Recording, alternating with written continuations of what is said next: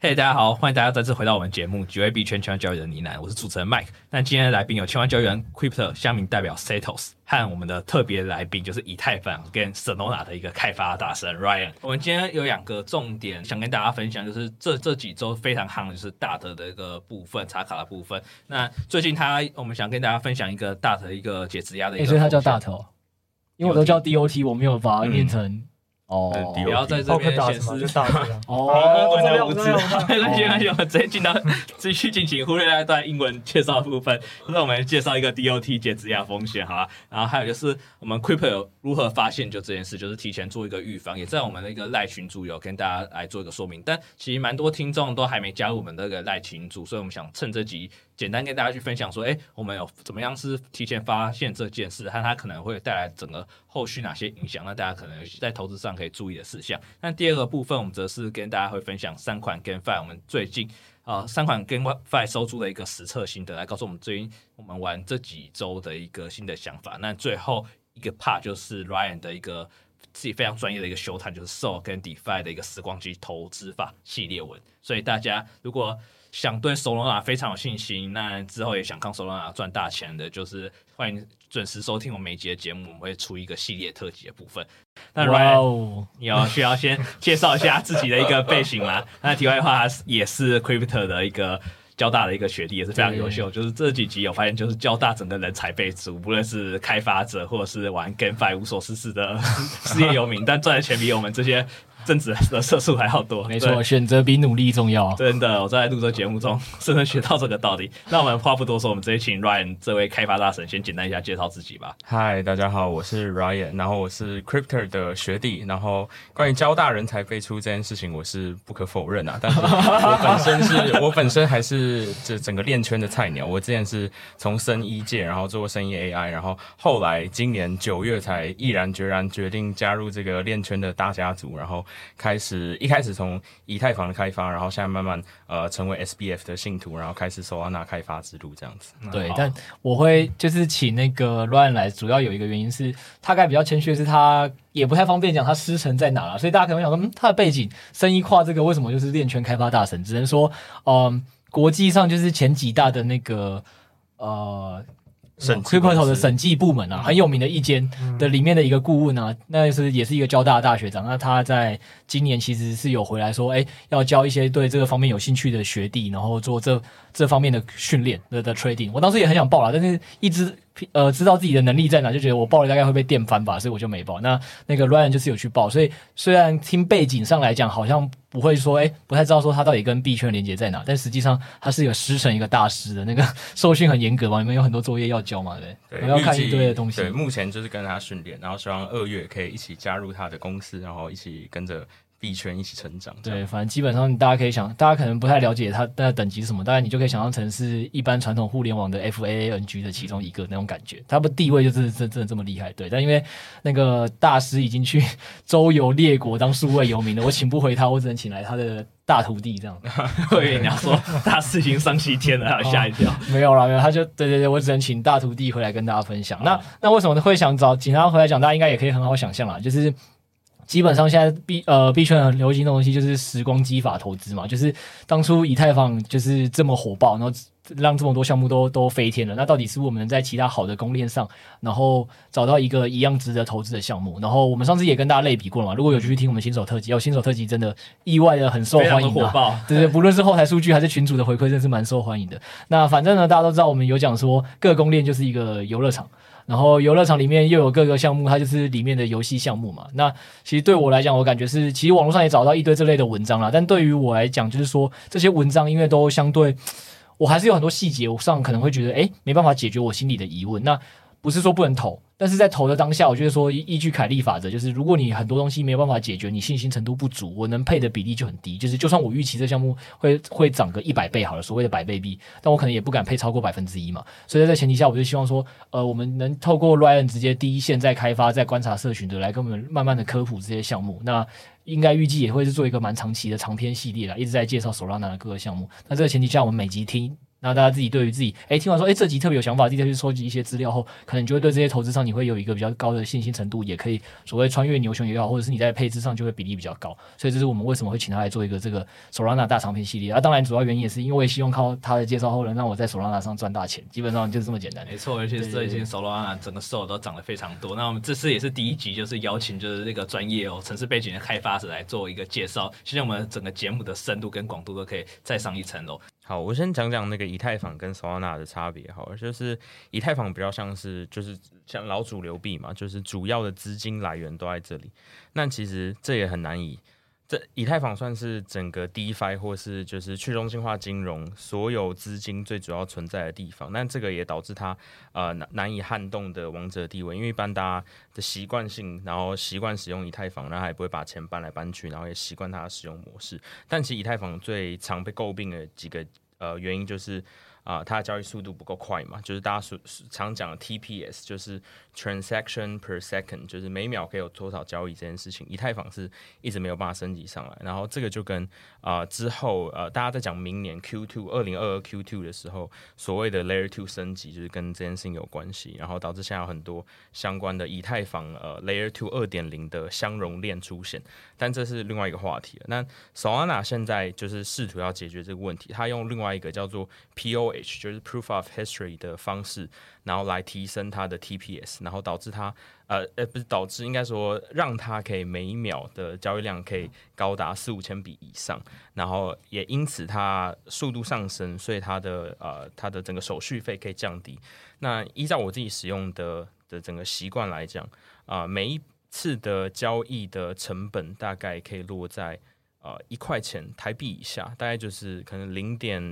零三美金左右，非常便宜。就整个换算下来，就算跟跟以太坊比起来是非常便宜。因为像哦，我刚刚可能没有讲到，因为但我其实一开始会接触区块链、接触币圈，都是从 N 做 NFT 开始。就我们之前做自己的 NFT 项目，然后我们之前呃，通常要 mint 一个 NFT，然后它的价钱大概都是落在光手续费本身，可能就要零点零一 ETH，所以就是差不多。哦，现在四千八百美左右哎，所以一个四百四十八美金，四十美金，你光 mint 一个 NFT 就要一千多块，是吧？对，这样对开发者真的不友善。对开发者其实还好，对使用者来讲很不友善。哦，所以我们 mint 那些都是使用者在付费，对，使用者要自己付费，价格一转嘛。对，但对项目方来讲，它就会造成大家。会延后购买，所以在购买上的那个冲动、那个 FOMO 感就会消失，所以对项目方来讲其实也不太好。所以现在其实越来越多人从以太坊开始出逃，但是这个出逃比例也不大了，因为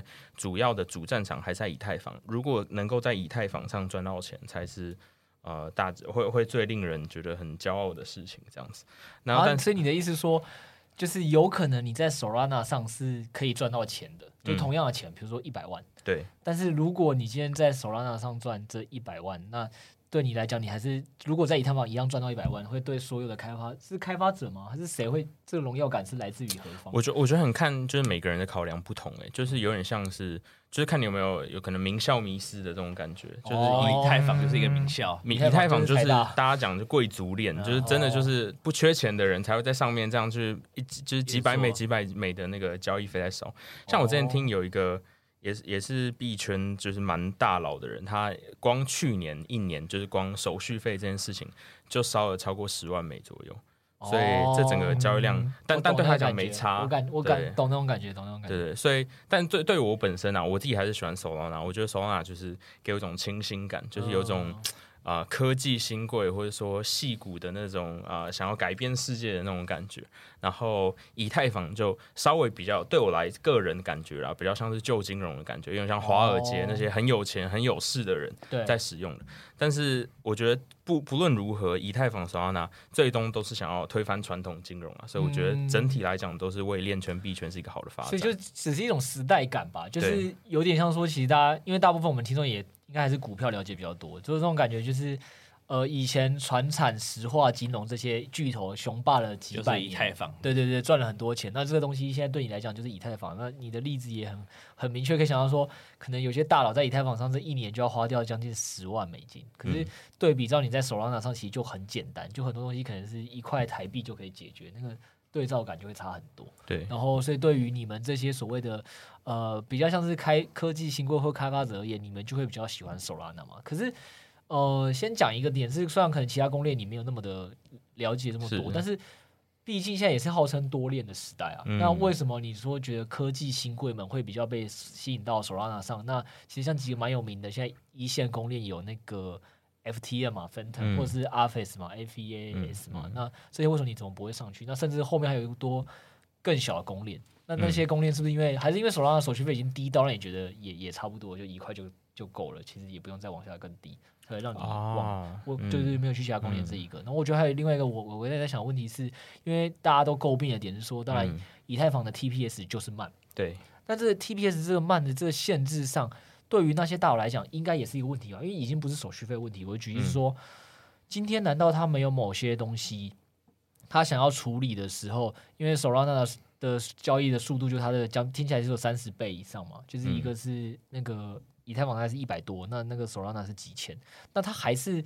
在求一个那个大量的使用的情境的情况下，你们目前没有什么开发大量的情境是一次需要就是。爆掉了整个以太坊的开发的那个，哎，应该讲错，以太坊整个 TPS 的量吗？其实还好，我觉得大家不是特别在意这件事情，而且反而因为以太坊的 TPS 比较慢，它有很多套利空间在里面。因为其实你可以透过你加 Gas Fee，你可以让你的交易比较快送过去，可以赶在别人之前，所以这里面是有很多套利空间。哦，你是说，因为像我知道很多那种传统大家觉得有名的那种链上的，比如说今天有一个 NFT 要放出来，或者有一个有名的那个、嗯、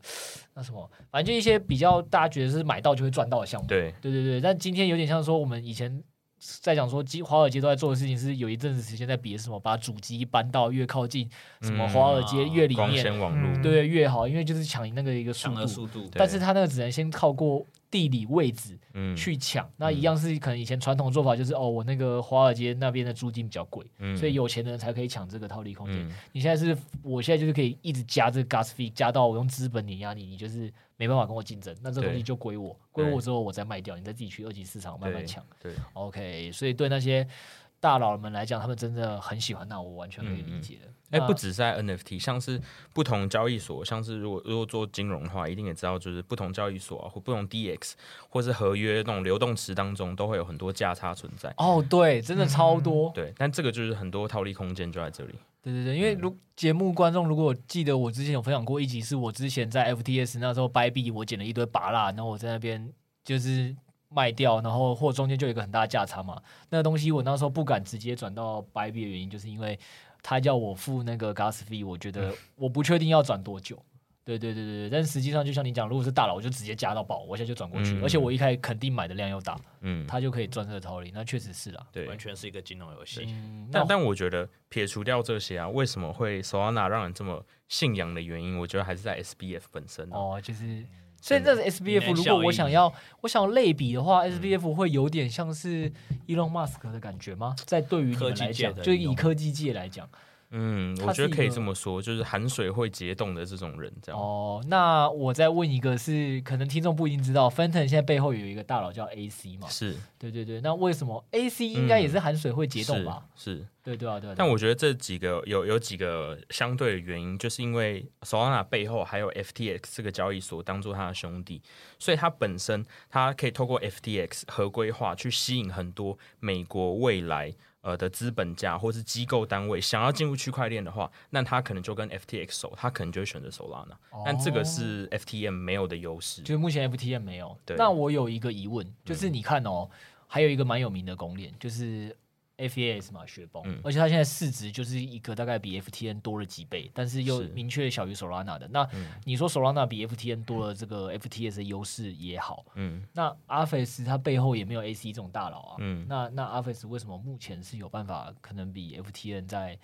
感觉市值的估值上再好一点？就你一个他没有那个 AC 这样的。的大佬，但是他本身也是，我记得应该是康奈尔出来的团队。对对对，是康奈尔的团队，没错。对，所以康奈尔本身就是整个也算区块链界链圈很早期出来，应应该也出了好几个，就是在开发者圈就是资工系，就是所谓图灵奖得主，哦、很多都是从康奈尔，或者是像加拿大，就是从那个我的。导师的学校，像是那个滑铁卢学校，嗯、很多都是很多图灵奖的得主都是从这边来，然后到不同学校去教，所以很多的那个公链新的公链的新的技术都是从这些学校出来。哦，所以就是搞不好论技术上，其实他们那边真的是走在很前面，因为它有一个学术界很强的量能在。是，然后 FTN 有点像是说只有一个。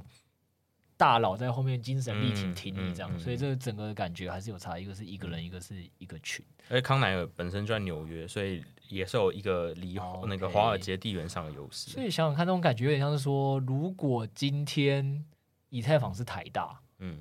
那 FT 呃一群的那个 FES 后面是有一群学术的高人，那就像我们交大，嗯，嗯对，哎，开自捧就对了。哎，你知道什么什么什么意思？你知道吗？交大真的可是资工排名非常前面的哦。我们还有那个国家计算机中心，嗯、就就建在交大。对对对，就那种感觉。嗯，有感受到，虽然没有像台北就是这么的，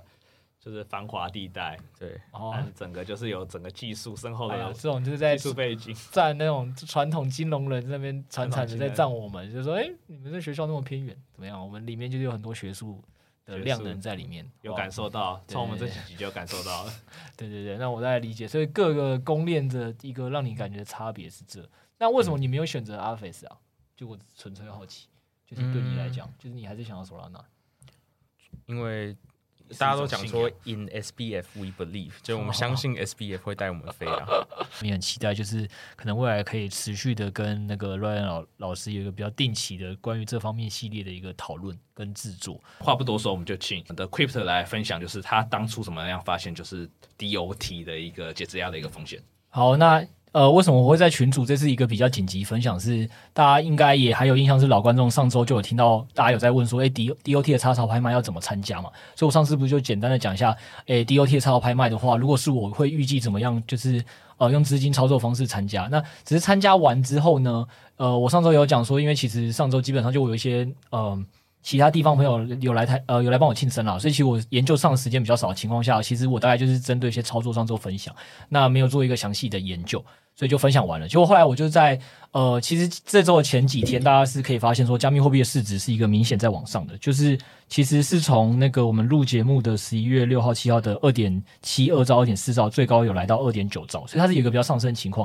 我那时候就觉得很奇怪，是你可以看到大部分的加密货币主流币都在涨，那为什么 DOT 这个项目没什么在动？然后甚至是还有一点缓跌，那这件事情就很很超乎我们的，我觉得是异常啊，因为连没有事件的项目都在飙涨，结果 DOT 却涨不动，那我就觉得说这中间一定有哪里怪怪的。然后上次我有讲嘛，因为 DOT 其实自己第一次上。上链要进行这个所谓的插，诶，不是上链讲错，就是 DOT 要进行所谓的插槽拍卖这么一个大大的特殊事件。币圈有一个特殊文化嘛，就是基本上，呃，通常最前面的那个特殊事件，它都会花很多时间把它做做到最好，就是那个报复效应做到最强，它后面才有一个品牌嘛。那有参加 bib 那个上次一百八十倍的第一第一次的呃 I I E O 都会了解到这件事啊。所以其实在这个逻辑上，我就一直觉得 DOT 的这个这个没涨这件事情很不合理，但它也没跌，那时候没跌，我就觉得很奇怪。然后我就特别为了这件事情，就是呃。上网爬了一下资料，那我就觉得这东西肯定可能会跟筹码或一些基本事件有关，所以我后来就去往筹码这方向找一下，果然是让我查到说，呃，顺便跟大家讲一下怎么讲。其实各公链基本上都会有一个所谓的什么 scan，像以太坊就是什么 ETHscan 嘛，是这么念嘛，E T H E R S C N，、嗯、对对对。然后所以波卡自己这个链其实也是有一个 S U B S C N，就是你可以去查一些地址或很多上面的数据。那反正我就去上面抓数据，就会发现，哎，原来真的跟我预期的一样，就是我就直接在群组分享了，就是说。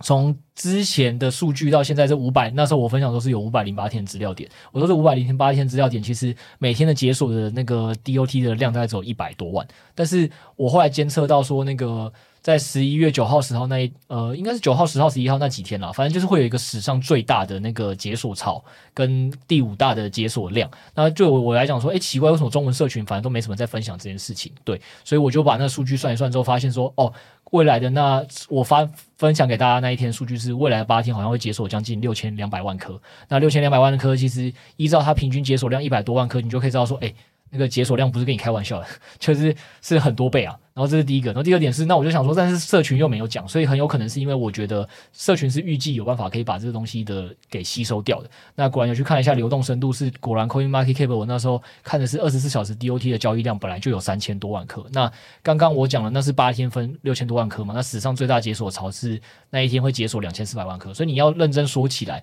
DOT 的解锁是不是能被市场流动性深度给化解是有机会的。所以我那时候在群组给的一个分享是说，哎，我有观测到这件事，那我提示大家一个风险，因为毕竟我也担心大家上周听了我们节目之后，就是也冲进去，那我有看到风险，我就马上跟大家提醒，就是呃这件事情上，我看流动性深度有可能有办法把它解决，因为呃我有我也去关呃请我那个懂 DOT 相关合约的呃城市的学弟有去帮我看过，就是他的那个。解锁的速度好像也不是一次性砸的，所以我就说，如果论流动性深度来讲，它应该是有办法可以把它完全的扛住，但是也很难讲的点是，这个市场毕竟遇到这么大的解锁量，我觉得也没有必要赌风险，所以我说后来做的比较简单，是因为我 DOT 我自己插槽拍卖我已经先质押了，所以我就建议大家可以做的做法之一，就是你直接开空单，直接对冲相同数量的。那个风险，那这样子未来这一周这八天解锁完的涨跌就跟你无关，而且好处是，其实你如果要买的，那就说如果你还是想要买加密货币，然后呃，就买 DOT 去参与之后的插槽拍卖，你是看好它的，你其实也可以透过这几天下跌的时候，你再观望一下，觉得哪一天币价比较低，你就再买。反正我基本上讲逻辑就是这样。然后因为在我讲的那一天，其实大盘都整体是还在往上的，所以我那时候也是说，大家也请不要轻易的开空单，因为你搞不好开完空单之后，结果大盘在往上，它其实。也可以看出来说，其实 DOT 那几天也没什么被砸下去，所以在这样的前提下，如果大盘还在往上，搞不好你开空单还会被嘎。所以我就说，我建议大家做法就是只要做好适当对冲就好。我就提示一下风险，对，让大家知道说，呃，我们真的没有在带货。我确实是一看到风险我就跟大家讲。但唯一的问题点就是，后来就是里面群主有很多人说什么我很神，就是后面几天因为刚好大盘往下啦，就是我刚才就继续讲，就是从二点九二兆这市值最高到像今天还是有点缓跌嘛，反正大概现在市值就来到二点七八兆，然后大部分的那个。呃，主流货币其实除了比特、以太以外，大部分跌。这个待会儿你可以再帮我补充。对，反正大概就逻辑就是，后来这几天确实 DOT 大盘就开始直接往下，然后 DOT 又遇到最大解锁潮，所以弱者更弱，它其实跌幅就蛮多的，是有最多跌到二三十趴。对，所以才会被很多人很多人说说那个。呃，Setos 呃，Crypto 很神，但其实其实没有，我也没有预测到这件事情。对，大概逻辑就是这样。啊，我跟大家分享这个也是跟大家讲说，其实未来大家很多时候去投资一个项目前，如果你愿意要配比较大的资金部位前，我是建议大家最好是把它的一些解锁的一些东西再去做一个比较确定的日期，说，哎，不，你买完之后过不久有很大的解锁潮，那就不要现在买，你可以再等一下再买，可能会是一个比较好的时机。对，主要是要跟大家分享这个，以及我的整个思路的操作是怎么做的。那这时候你也可以跟大家再简单分享一下相关的数据啊。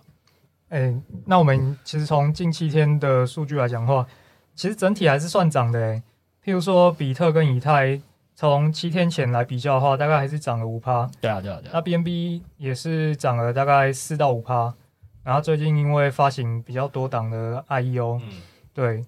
然后再来 Solana，Solana 反而是跌的，Solana 跌了大概六点五趴。嗯，那刚提到这个 Polkadot，它其实就下跌了八趴。然后整个主要板块的话，另外还有 AVEX，其实涨了十九趴。对对，这一周靠 AVEX 赚钱，真的是太感谢他了。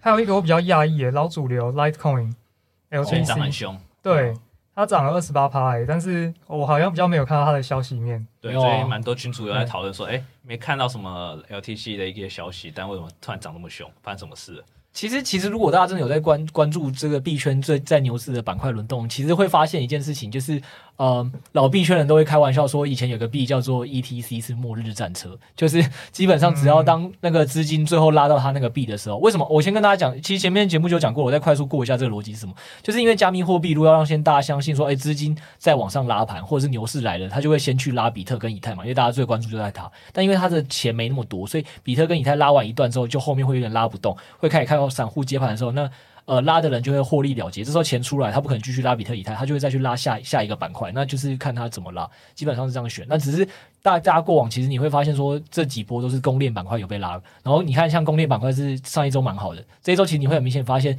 呃，元宇宙板块就有一个明显的被拉升，对，然后、嗯、那。后来还有一个常见，就是其实 LTC 就有点像是之前 ETC 那种状况，就是说，对对对，大家都现在笑称它会不会是新末日战车？因为很长 LTC 就老主流币这些一被拉完的，过没多久其实就会跌，或者是其实之前民营币也有了，因为之前五月的崩跌也是民营币被拉上去之后，最后造成大崩跌，所以就是通常其实拉到这种币的时候，我就会小心。所以我我自己蛮好笑的是，其实我现在只要看到 LTC 这些币拉完，我那时候最我那时候的部位，我都会进行一个调节，我就跟我朋友说，嗯。虽然这个没有什么根据，但我就是觉得有点危险。我基本上我每次降完之后就还算顺利，还算顺利。所以听众如果听到这一集的时候，呃，可以做一些小小的修正的股票币的部位。没有，这是你讲，我只是说我有发现这件事，然后我自己会做一个调整。但是因为我有讲，其实这这真的没有一个什么科学的理论存在啦，所以我也只是有这个现象上，我会做一个小调节，但部位也没有很多，所以大家也是还是可以有有自己的做法啦。那反正其实市场上在看牛熊的方法也很多，看未平仓量的，看大户散户的持币比。的的的方式的方法都很多，然后比特币的的流入量、流出量什么，对啊，对啊，对啊，所以反正大家都有各自的方法，那反正老主流币就是这样，对。然后也今天我觉得最主要还是我们上周啊也非常好笑的是那个。GameFi 的那三四款，我们不是都集体的实测入金吗？为什么会有这件事情？也是先跟大家讲个故事，蛮好玩的。就我上周不是先请了我的学弟哈菲来跟大家分享说，诶，他最近会开始帮我们实测各种 GameFi，因为我们大部分的听众应该跟跟我们遇到问题都一样，是想投资加密货币，但是光研究时间就不够了，然后 GameFi 一款一款出还要打，我怎么会有时间碰？所以其实就是有一个人在帮我们看是蛮好的，然后就是请哈菲做这件事。然后我们晚上去吃居酒屋的时候。那个大家就在，我就我我就想说带带哈菲还有就是 Setos 他们去认识我的一个股票里蛮有名的交易的大神，跟一个城市的一个开发大神，因为我们最近在写一些量化的策略，我说哎，反正你们就先认识，如果未来。呃，可能彼此都可以互相帮个忙，对，就是我，我每次都觉得，哎，麦克，你看我真的非常照顾我们这整个团队，你那边一直撸我们资源，对，反正就是我都会把身边一些的的好朋友做一个串联了。啊，之后也会写一篇文章，俗话说有打工换宿哦，写一篇文章是如何在币圈打工换宿，撸羊毛的一个极致，对。好了，开玩笑，然后反正就是这样，然后我就带他们，然后那时候那个交易的朋友也是，因为他是很专注在做币圈交易，然后比较少在做这种 GameFi，但他也觉得 GameFi 不错，然后他说，那反正既然大家都在现场，是我们就直接也是集资来。测这几款游戏，对，然后那时候我就想起 Setos 上次上周许愿嘛，他说他 S 方介绍完之后，他觉得还不错，他想说是不是能拼拼看撸到 L two，就 L two 就要二三十万台币，我们还笑称他是一个大户，然后后来我们我们就在当下直接说，哎，反正这么多人，二二十几万好像也不太，也让大家丢起来，大家也赚不多，不然就看大家想要投多少都可以，然后我们直接拉到 L 三，因为 L 三的话其实可以那个分配的比率更高，对，然后。我们就直接当场抽了，哎，现在想想，我们抽了七十五万台币。对，我们就直接跟他们讲说，好啊，你们想认多少你们就认，剩下我补齐。所以，我我们就认了 L 三，然后赚了很呃，反正待会 Setos 你来跟大家讲一下 S 方这一块，你自己觉得数据怎么样？然后后来我们除了 S 方完，我们当呃那一周又去测了那个飞船，大家都觉得很夯的项目。然后还有这周最夯的就是。呃，手臂嘛，手臂，对，就是我们都笑，嗯、对，笑声阿丘吧，然后对这一款也是骂到烦，然后还有上周哈皮原本讲的龙蛋，他自己没抢到，所以他现在他说，呃，可恶，龙蛋我没抢到，我现在再去找一款新游戏来打，所以反正就这样。那我们这次就是测完这三款之后，我后来有一个新的想法，因为我以前这个人是不打，我没有空打 GameFi，所以我其实以前也不太投 GameFi，但我这次这三款呃的数据，我先跟大家讲一个概念啦，就是基本上我们收到的论收租这件事啊，就是我们算年化收收租的比率的话。都可以高达千趴，哎，这是什么概念？就是大家可以想象，其实我们以前传统主流投资有两种投资法嘛，就是股，嗯、呃，一种就是我们直接赚资本利得，赚价差，嗯、就是我买这个币，我们看好它未，呃，或我买好这张股票，我看好它未来的的涨价，我就赚价差。另外一种就是，我像我买房，很多人是说什么做收租工，就是我买完房子之后。哦，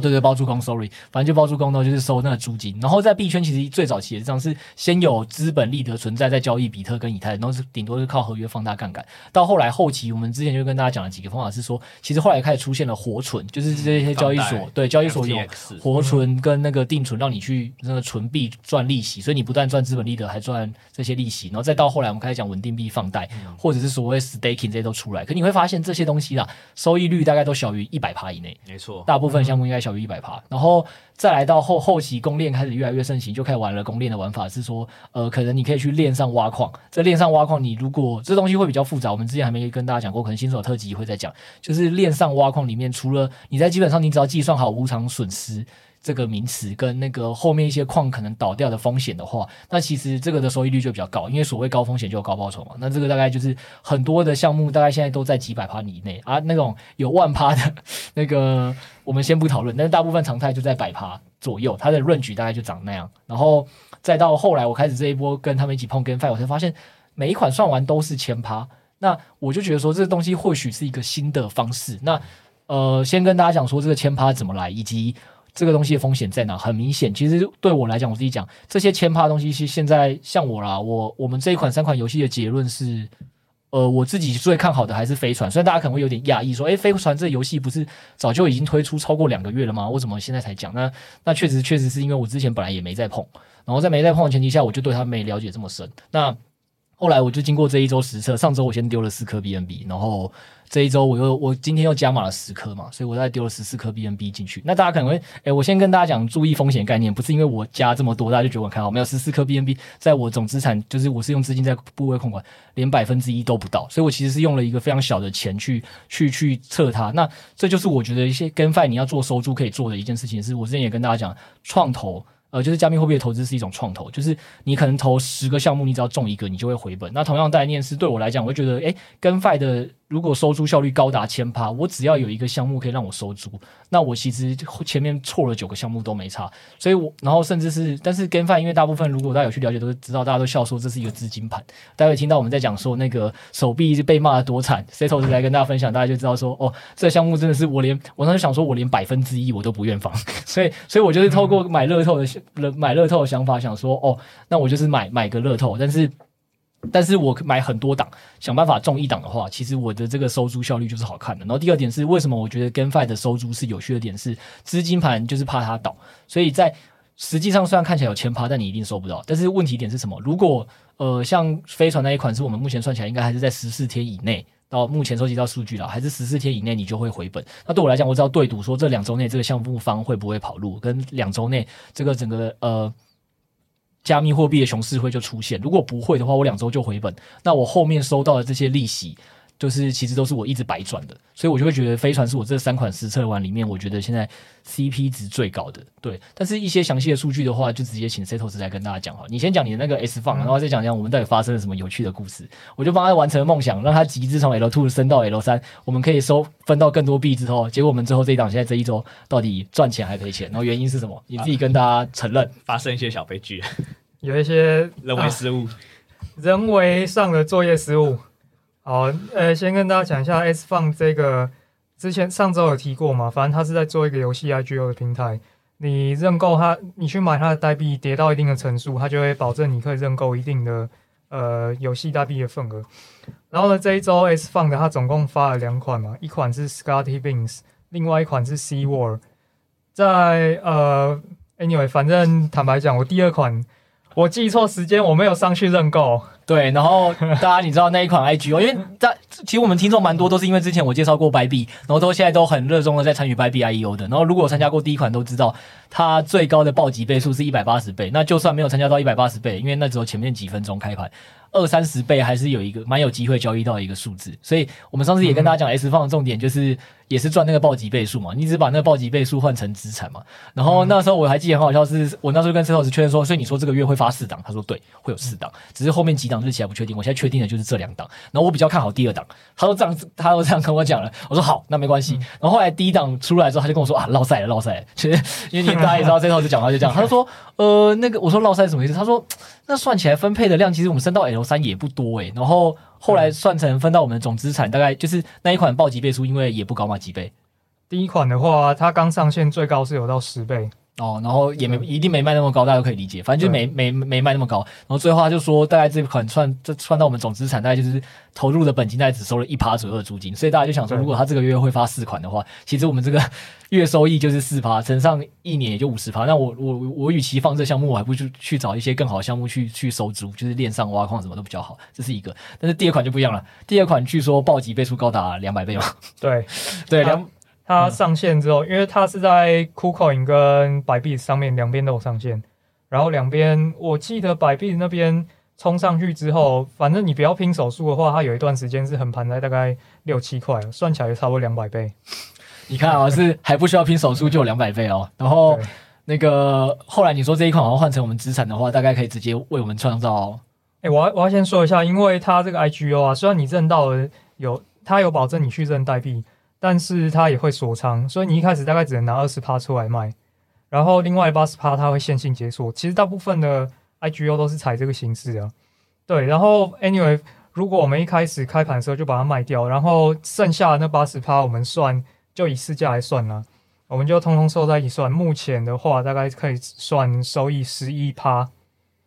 嗯，对。就是总之我们跟十一趴错过了，错过了。然后我跟你讲，好了，大家这节节目效果，大家也也不要觉得怎么样。我觉得 Setos 会忘掉是很正常的，因为有参加过 IEO 的应该都知道，其实 IEO 是一个很麻烦的事，你要先去记项目开始什么时候开始进行资产快照，或者是他像他就要先做好质押。然后第二点是你那个资产快照完之后，他会再跟你讲说，哦，那你现在告诉你说你可以认购量是多少了，你就要在那一那一个时间段里把你要认购的量的钱打进去，然后他才会给你。然后还下面还有一个时间段是。等给你完之后，你还要有一个开盘时间，你才能卖嘛。所以，对对，其实我会觉得说，S 方这款就是我做到现在，我的感觉就是，好，先就算把那十一趴我们也加进来了。所以你看，一款十一趴，一款一趴，加起来十二趴，两款就是一款平均六趴嘛。你说这个月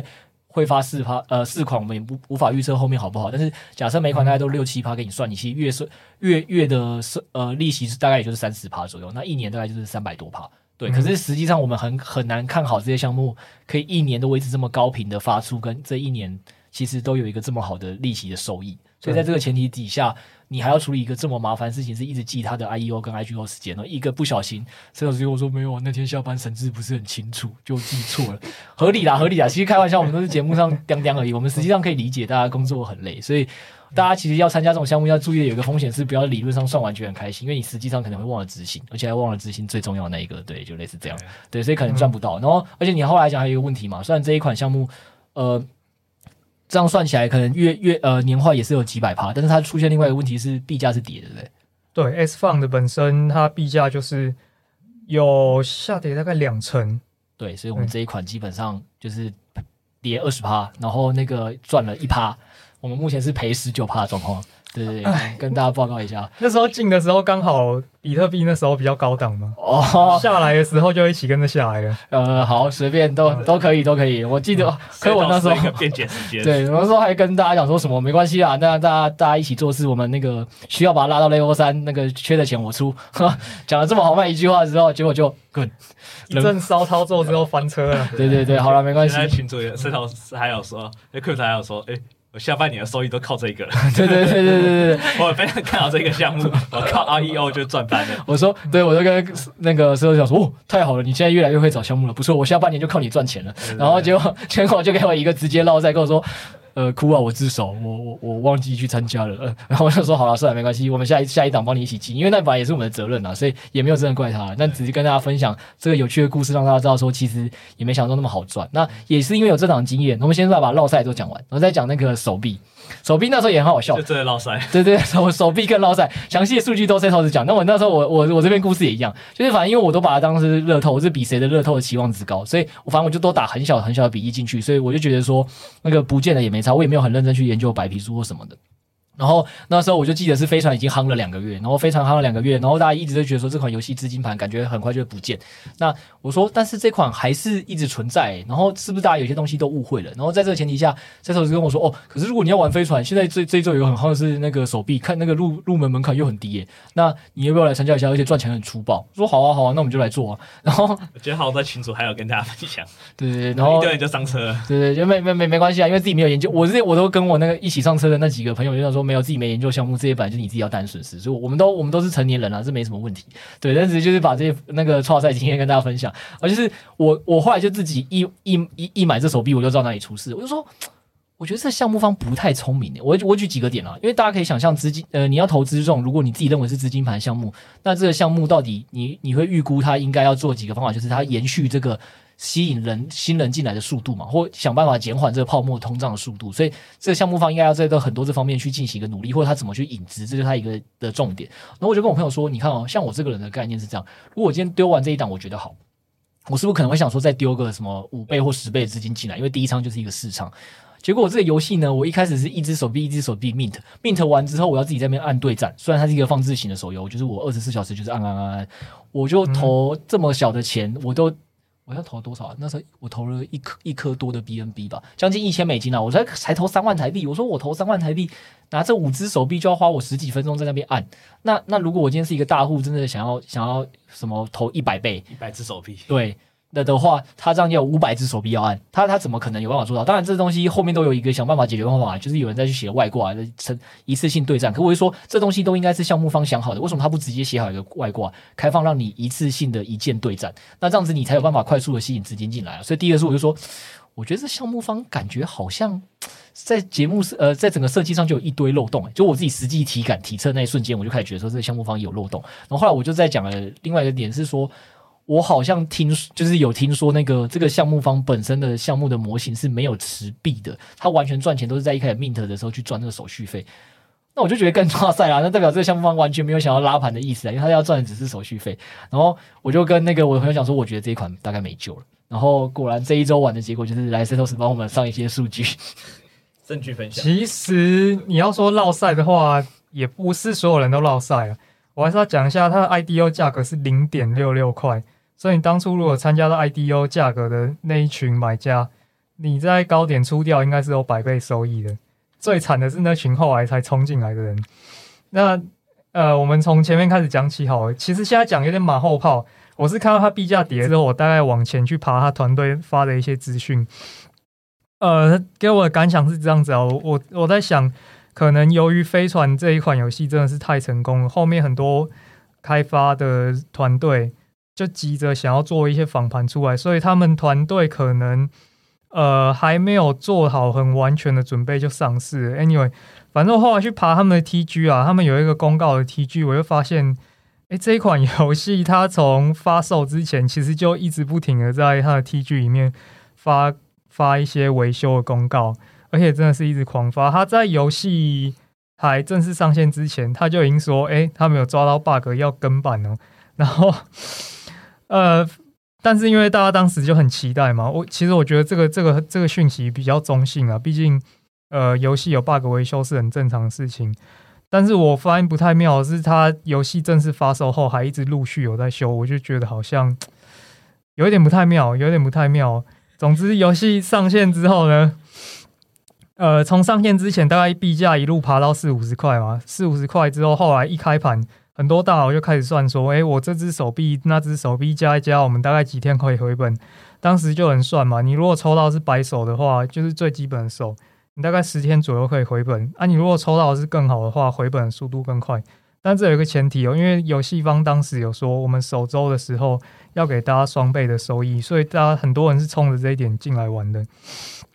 当然，他们也不是完全没做事啊，他们还是有类似飞船做一个。锁仓机制就是你提前提币，你会被收那个税金嘛。然后，总之这个游戏呢，到了开盘第二天的时候，它币价就到一百块，就哦太嗨。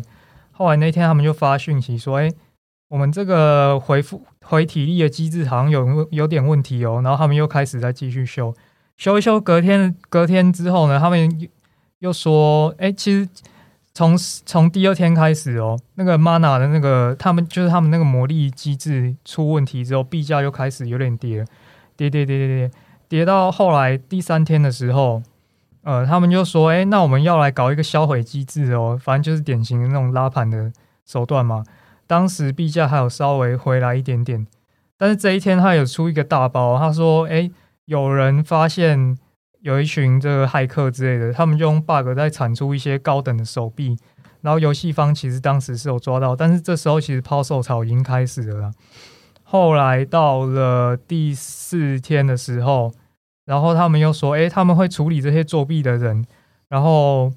呃，接下来就发布说，诶，我们会开放市场嘛，我们会开放这个锁仓功能，反正也是一些拉币的手段啊，但是这时候。抛售潮其实是还没有结束，大家还是一直在抛抛抛。到今天，今天就是整个，哎，今天就是大爆炸了。今天就整个，你看哦，从礼拜二开盘到礼拜六，这个币已经跌到从高点已经剩剩高点一百嘛。我今天早上看的时候，大概剩六七块了，六七块不到。对，我去看一下到底是出什么状况，然后我又发现说。他们当初说，就是有点说法反复啦，因为之前有一些骇客在在搞一些这个作弊的手段嘛，他们就有点搞不定，然后一下说，哎，我们这个 mint 手段可能，我们这个 mint 功能哦，可能会先暂时关掉哦，然后下下两个小时又发公告说啊，我们不关了，然后又过过了三个小时之后，呃，他又说，哎，我们还是关掉好了，看起来可能有点搞不定哦。然后又再过了三个小时，又说我们一开始承诺这个双倍奖励，我们可能为了什么巴拉巴拉游戏生态的理由啊，我们打算把双倍奖励取消。那很多人就炸了嘛，他就想说，我一开始就是照你的规则来算这个收益，然后我们才进来的。结果你现在跟我讲这样子，然后就爆炸了。然后我今天就去查一下这个持币地址嘛，它的 holder 总共有大概两万三千人哦。然后去查一下，你只要大概有十六个代币，你就是前五百大持币地址哦。这是什么意思？你大概只要有一百 U 的代币，你就是大户了哦。你会发现，完蛋，这不就代表所所有大户都开始在出逃了吗？现在基本上就是大家挖出来就卖，挖出来就卖，币价就一直往下走。然后，对这件事情，就我在想说，那这个事情到底会怎么完结？然后我就想说。团队他们一开始就说，我们不收游戏币，我们收的是 BNB。我就去算了一下，他就算现在把这个游戏搞烂了，其实他也赚了六百万 U 了。所以，所以我后后来后来又仔细想想，哇，那那那那那如果有有赚了六百万 U 的话，呃，那这那这个游戏还还还玩得下去吗？如果我是团队？我现在继续，其实他们后后面 TG 还是有在信心喊话哦，但是我目前看币价还没有在回升呢，所以 我我真的很难说这个游戏会怎么结束诶。但是基本上我我觉得现在有点像那个赛局理论的囚徒困境啊，就是大家都大家都失去信心的话，一定是先跑的比较比较赚嘛，所以现在大家都你从持币地址就看得出来，其实大家都有点在挖题卖挖题卖了。进入一个有点恶性循环的状况了。对啊，头是一个卖币的一个独白，讲的越讲越愤恨不平。没有啊，其实我觉得还好。然后这也是因为其实大部分听众是老听众，在我们群组看久，应该也都知道。其实呃，我们这里面群组里，像隔壁老九 SC 他们，然后就是蛮多，其实都是蛮资深，有在呃玩 GameFi 的啦。还有很多我就不逐一念，但是他们也都在里面分享了很多。那呃，其实讲真，我们今天自己实测完结果，搞不好也不一定比他们了解的多。我我今天会想要在呃 pocket 上直接跟大家讲原因，就是因为，但是大概还是大部分人是没有时间玩，或者是大家是一直看这些讯息被烧到，你自己很想试，那我就是都故意跟大家挑这些。我们是真老赛啊，我们那些真老赛的经验，对对对，跟大家讲，就是真的是这样。然后真的这件事情，大家都听我讲，是我们也真的就觉得是合理。因为我刚才讲，是我做任何一件事情前，因为我是做投资的，我都会先想说那个风险控管是最重要。那我就是用资金在控管，所以在这个前提下，呃，可能一个百分之一或千分之一的东西不见，我其实是不 care 的。所以我当然没做那么深的研究。那也就像 C 老师讲，这里只是一个案例分享，我们都是。先丢了这么点钱之后，然后开始发现事发有疑问，我们才开始回找，然后就说哦，对，当初其实是可以避掉的，对，所以这也是我们一直在一再强调啦。你在加密货币任何一个投资项目，其实你如果资金要配够大，你其实要做研究是多的，你要去好好去思考那个团队给不给力。然后就像。大家之前听过我白币分析过这么多集，应该都知道，就是为什么我这么看好白币这个项目的原因，就是你可以看很明显看出来，白币这个这个项目是很明确知道自己在干嘛。那 IEO 一档一档的发，我上次讲过了，然后他最近又开始办各种活动，就是他很明确从他开始呃上架自己交易所第一天，他的币价是我觉得这是里面少数走的这么稳的吧？嗯，真的，对对对，就是他几乎都是一个很小很小回档，然后就在持续往上拉，那就是代表说这个项目方很明确知道自己执行的能力在哪。那作为一个创投投资，你不你呃。团队本身的解决问题能力跟那个对自己的价值在哪东西要够明确，他才有办法做做出一个好的投资项目，长期让你投着。然后其实我记得不知道是隔壁老九还是 B 站七七就有分享，他说其实他现在自己看这些项目也是这样，就是说到底这个项目像 AXS 为什么当初可以这么火，就是因为它是一个本来就以前长期经营的项目，那只是今年才爆，所以人家才持续的趁势往上。然后后来他也是因为不嗯。可能开始陆陆续续发现有问题，开始不行，他就会开始想说：“哦，那我现在开始放质押挖矿，我现在去捡什么各种奖励制的制度，代表人家游戏是有认真想要长期把它延续的。”对，但是很多这种嗯项目，你就是像刚才 Settle 讲的，我都赚了六百万美金了，那我看起来也没什么解决问题的能力，那那那就能赚一天是一天吧，就就类似这样。对，所以在这前提下，其实本来大家在做这种这种币圈的投资的时候，你本来就要想清楚，说你投资的东西是为什么。那为什么我还是挑来分享？原因是因为对我来讲。呃，这里风险很多，不代表他没有机会。那举例来讲，像飞船就是这样，是飞船都已经过了两个月多了，然后我也是上礼拜才投，但是为什么我到现在还愿意加嘛？原因就非常简单嘛，就是就我目前自己拿拿这四五天的数据告诉我是，我其实还是只要在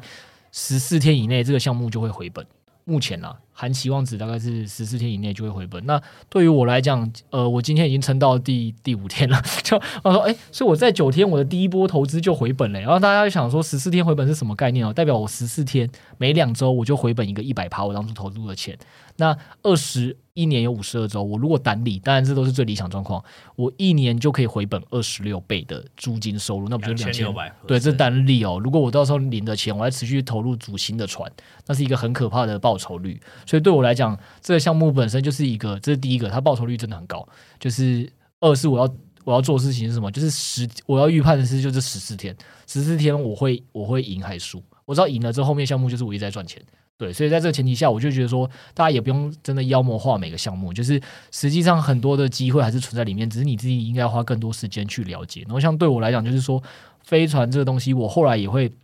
去跟团队讲一件事情，我去跟团队讲一件事情，就是说，哎，你你自己想想，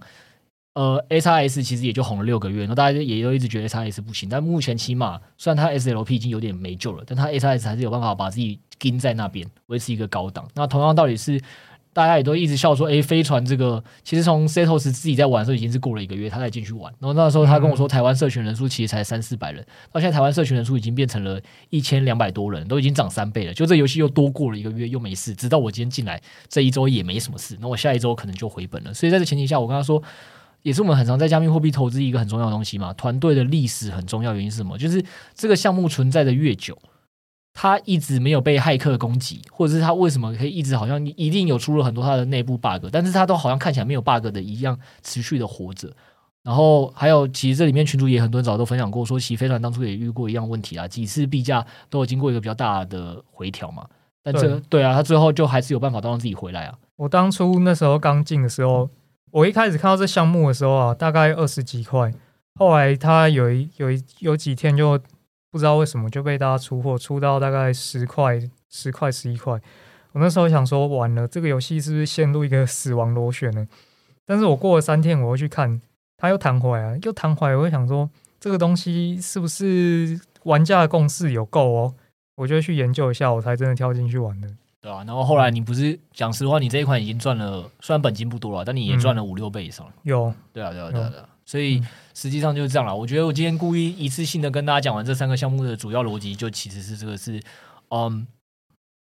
跟发的项目风险性质很高。那你基本上以一个乐透的心心态去参加，用你资本控制方式去参加，或是一个比较好的状态，就是任何一档赔了都不会赔太多。但是你只要真的遇到一档好的，然后你自己可以去想说怎么样会是好的，可以从项目的历史活了多久这件事情来看。或者是你说看他几次遇到事件后，他的一些团队的处理能力是什么？你去追他们 TG 群，这些东西都是一个很好的方法，可以让你自己验证说这个项目值不值得投。那我觉得回本天数真是一个你要很考很考量问题，尤其是币圈只要随着币价越来越往上走，回档的几率就会越来越高的前提下，你越后面的风险也会越高。这些都是你要综合考量的一些事情，去做一些相相对应的投资，你其实就会。嗯，在这个 GameFi 里面也会挖到蛮多宝藏，对，就跟大家先分享到这边。对，对对对，进到非常重要的一个时间，那我们再进到下一 part，就是还蛮好奇，就是我们的 Ryan 老师，就是老师靠你在听，就是整个就是刚刚的我们的这一集的部分，尤其是刚刚在聊到就是整个游戏绕赛、手臂绕赛的时候，看你表情不断，就是感觉有很多想法想要讲，想要插入我们。那不如你就当这一集我们一个节目的一个小小结尾，然后再开始你的一个时间投资法的一个大局。我觉得作为一个开发者，我觉得看这些项目的发展，然后它的整个代币经济不一定是我们最在意的事情，因为作为一个呃开发者，我们想要做的事情就是透过这个项目，或是透过这个产品，然后去实现我们对于比如说对于游戏的想象，然后所以。呃，重点就在于说，我们应该要能够持续为玩家带入新的功能，然后新的体验，然后有新的想象。但随着越来越多呃大家的集体共识在这边构筑起来，那自然而然这个币价就会上去。所以我觉得对开发者来讲，币价的涨跌算是一个体现我们开发出来的东西有没有获得大家共识的一个结果而已，但不是我们最初一开始选择做这个项目的初衷。这样子，对，老师一出手，马上。凸显我们这些凡夫俗子的一些庸俗，只只需要赚钱，一直在讲五倍暴击、两百倍绕赛，没有讲到一个就是所谓的一个理想。罗安老师，这呃，给我们一个赚赚六百，我们就想赚那六百万啊，赚那六百万也是很想的。对对对对对对。然后这这也让我想起，其实这一周也有一个非常有名的文章嘛，他在讲说，因为 E E N S 这一波空那个不是空头，也是造富了蛮多人的嘛。对。然后就有一个人写说什么，他这几年参与空头学会了十件事嘛，那篇文章。嗯，乱老师有看到吗？没有，没有看过，但可以想象。那那篇文不是他讲的，也是他其实就是一个比较算是热情的开发者跟社群，他协助了很多以太坊早期项目的起来，然后包括说他去提供某些项目流动性挖矿，最早期那时候里面根本没有流动性的时候，他是愿意无偿的去提供，所以才后来拿到了这么多空投，然后他就总结了十个概念，我觉得跟老师讲很像啊，他就说很多时候他现在为什么可以靠空投赚这么多钱？他说好像。他有四档都赚了十万美金以上吧，光领空投。对对对，但他说大家也不要这么这么觉得说他是运气好什么，因为他其实就几个点，是他真的很热爱这些社群，所以他花了很多时间培养陪陪这些社群成长。那甚至是这些呃社群一开始空投的时候，说大部分人可能就直接把这些币卖掉，他也是一直长长长拿着，所以才能让他说这个币的整个上升，它都是有整个 hold 到的。但是他这个 hold 的来源在哪？就在于。对于自己的信仰跟热爱，然后他自己也给大家一个很好的建议，是说他觉得加密货币的整个的投资跟参与社群想法，其实跟传统法币是不太一样的。你不是应该先想我可以从这边赚到什么钱，而是先想说我能给予这边什么。那时间久了之后，这个社群。因为你的付出跟努力被养大，大家大家就会记得你，然后再再回来，对啊，其实我看那边我是蛮感动的。然后我记得我忘记后来也是谁把它贴在群主，我还特别去按赞，因为我就觉得说，对，其实就跟我们整个目前我们自己在做 p a r k a s 群一样。虽然我不会开发，但我就会觉得说，其实我们这个整个频道的成长，很多时候其实也是。要透过呃，因为我在礼拜四的时候好像我记得我在群组跟大家回嘛，就那时候其实群组也蛮多人在讨论一些事情，然后我就说，哎，不好意思，因为我们我们工团队这个工作三个最近有点有一些比较大的事情要处理，所以其实我们在这两三天可能在群组回复频率就会比较低。那其实就是群组里还是会有很多蛮热心的人，是很愿意去去做回复跟回馈的。那我觉得说这些东西其实大家都会知道啦，因为。毕竟现在元宇宙或虚拟社群这个话题这么行，其实任何一个虚拟的社群都会是你未来可能第二身份或第三身份。所以在这种前，在这里面谁付出比较多，谁是比较有努力的在这为这里提供价值，我相信所有参与社群的人都会看得到，也都会在未来的某一天给予你相应的一个呃回馈或 respect 啦，对啊。所以我觉得这也是 Ryan 老师把我们带回了一个正向的发展。在我们前面讲了这么多，哎，从受惠了透东西之后。好啦，谁先拿一些卫生纸给我们的 Q 哥擦擦他眼泪？他已经感觉快要哭出来了。好啦，那我们这一集其实就也差不多到这样，因为时间也就快了一个小时。那我也非常感谢，就是 Ryan 老师还有 Crypto 最后一个非常感性的一个分享。那我们也让我们发现，其实虚拟货币的一个世界其实跟传统市场其实还蛮不一样。就是啊、在传统市场一样是谁拿钱多就是老大，但在虚拟货币一样是你是否可以认同这个项目，愿意就先投入，那之后你再享受，就是炒。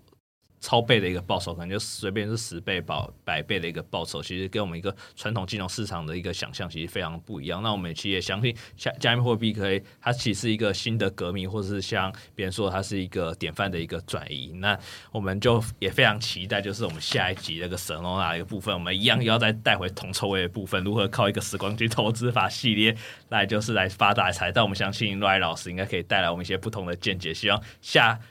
这个系列文会一样的，非常的温温馨感动。到最后，就是在最后累的时候，我们念一些就是听众的一些回馈来，就是给大家一点活水。那刚刚如同 Crypt 听所说的，就是其实我们在群组有非常多听众，都是一些大神的一个存在。那也。非常认真听我们的一个节目，那我们首先就念一个 Alex，还有对我们一个新手特辑一，还有一个简单的对我们内容一个刊物。那的确我们有一个口误的部分，非常感谢他，非常认认真听。他就他有提到，就是 Max 比较像交易所可以进行挂单，那 MakeCoin 是比较像钱包部分啊，只可以做一个 Swap 交换的部分。对对对，然后就是感谢 S 的提醒啦，因为我那时候新手特辑一的时候有教大家可以去开台湾交易所嘛，然后我一直都讲成买 Coin，那是其实是讲错的，就是买 Coin 跟 Max 都是同一个公司所开发的东西，只是一个算是钱包，然后一个是交易所，所以如果你未来是要比较那个呃。所谓的那个汇率报价好一点的话，你其实是要去 Mace 这个交易所上使用的。那我自己平常也都是用 Mace 来做买买那个买卖的动作，以及其实我们在那个 Medium 上面贴的也是 Mace 啊，只是我们是一直那那那个连接，就就我们在讲讲整节过程中，就是很习惯性的一直讲 Michael 所以那也是一个刊物。然后蛮好的点是因为其实新听众是分不出来的嘛，所以大家有帮我们听到这种东西提醒我们，我们是都蛮感谢的。对，或是他可能有一些老手戏有在听我们一些新手特辑，也是蛮开心的，就是来听听看我们新手内特辑讲了什么样的内容。对，那我们继续念一下，就是我们一些听众，还有就是先念一下，就是针对我们节目在过去一周多有进行赞助的一个回馈。那有一个节目，有有一个人叫呃 Sophia，他说谢谢你们给新手很多关于币圈的知识，因为现在要找相关知识其实并不是这么多，可以透过你们频道了解很多知识，觉得真的很棒。小小知识，希望你们一直做下去。虽然他是说小小知识，但其实金额也不小啊。对啊，我记得是一千块嘛，对不对？对，钱你记得蛮清楚的。我我真的我我有吓到，因为我是蛮真的是蛮感谢的啦。对对对，因为其实呃，要大家每个月其实掏呃用一千块来就是支支支持我们，其实也是对大家蛮大的一个赞助跟鼓励啦。我们是非常的感谢。对，对然后其实，在新手小白，其实通常大家。也有一些支持，就可能一百两百丢，但其实我们其实非常开心。但哎，我们算收一千块，算是比较大额的一个赞助的部分。那有一个呃听众是叫喝奶茶的嘛，我觉得也蛮感动的，特别念出来说啊、呃，他说呃，如同 Crypto 所说，三位的时间成本很高，经营社区和录制 Podcast 更多目的只是推广新的财务工具给大家。谢谢三位的一个热情和用心。就是我看到他那个，我也是蛮感动的，因为其实我现在真的做这个节目，很大的动力 真的来源都是在看一些听众的回馈跟频道底下留言，然后或群主有一些好，就也算是老朋友在跟我们分享的时候，我就觉得嗯，这个这个群主跟这个平台我要努力维护，就是会会比较感动的都是这，就是都是这一块啊。然后就是大家也不要说，哎，我刚才讲说 Sophia 一千块，然后觉得很有压力怎么样？就是大家真的真的放心，就是对我来讲。这个频道的赞助的钱，我们基本上也都是持续拿来回馈社群而已。就是我我不是靠，就我不需要靠这个赚钱了，所以大家真的不用不用太有压力。你们其实每一个对我们的回馈或是鼓励，其实我们都就是才是我们一直持续想要把这个节目做好的一个动力。嘿，hey, 大家好，又到节目的尾声。那我们在这集非常有荣幸可以邀请到以太坊跟 Solana 的一个开发的大神 Ryan。那他这集其实有跟大家简单来提到以太坊跟 Solana 的一个基本差别。那大家可以把它想象成以太坊其实就是我们的一个传统金融贵族，就像华尔街。那 Solana 可能就是对应到一个科技新贵的一个部分。那为何 Ryan 这么喜欢就是 Solana 而不是选择以太坊？其实基本上会从它的一个费用还有一个交易速度来看，因为以太坊的一个 gas fee 其实非常的贵，那交易速度也不像 Solana 这么快。那更重要的是，其实在于就是 SBF 本身就是它的一个个人魅力的部分。那同时，身为一个开发者，Ryan 觉得 Solana 的一个整个生态链其实是更有活力的，更吸引他在这边做一个开发的一个动作。那除此之外，我们在本集有两个重点跟大家来分享。第一个就是 DOT 这次的一个解质押的一个风险。那和我们是如何发现这件事？因为通常这种事件型的啊质押应该都会带带成带动一个比较高的一个涨幅，但我们却发现，哎，DOT 怎么最近的一个价格是没有那么的涨升，是一个非常狂涨，甚至是偶尔会一种下跌的状况。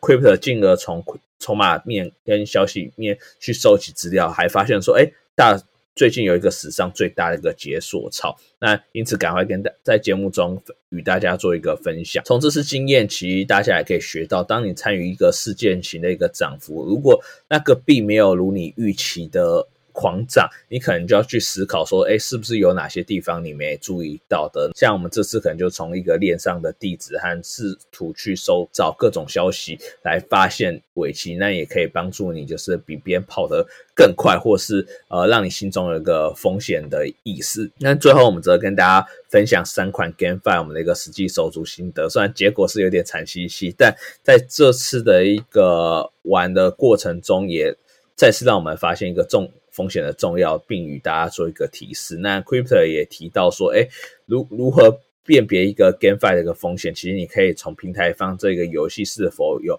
不断 bug 的一个产生，团队方是如何去处理它的，是能修得好，还是就有点是这次的手臂。就有点是摆烂，或者是好像真的没办法有能力可以处理。但同时，你也可以去观察到，就是项目方本身是不是有持币的，还是他就只是靠手续费来赚取，都是一些跟 FI 的一个风险指标。在我们未来几期，我们也会继持续介绍，就是 Sonona 的一个各个游戏场上面的一个项目与时光机投资法的一个系列。那就请大家敬请期待喽。那我们下周见，拜拜。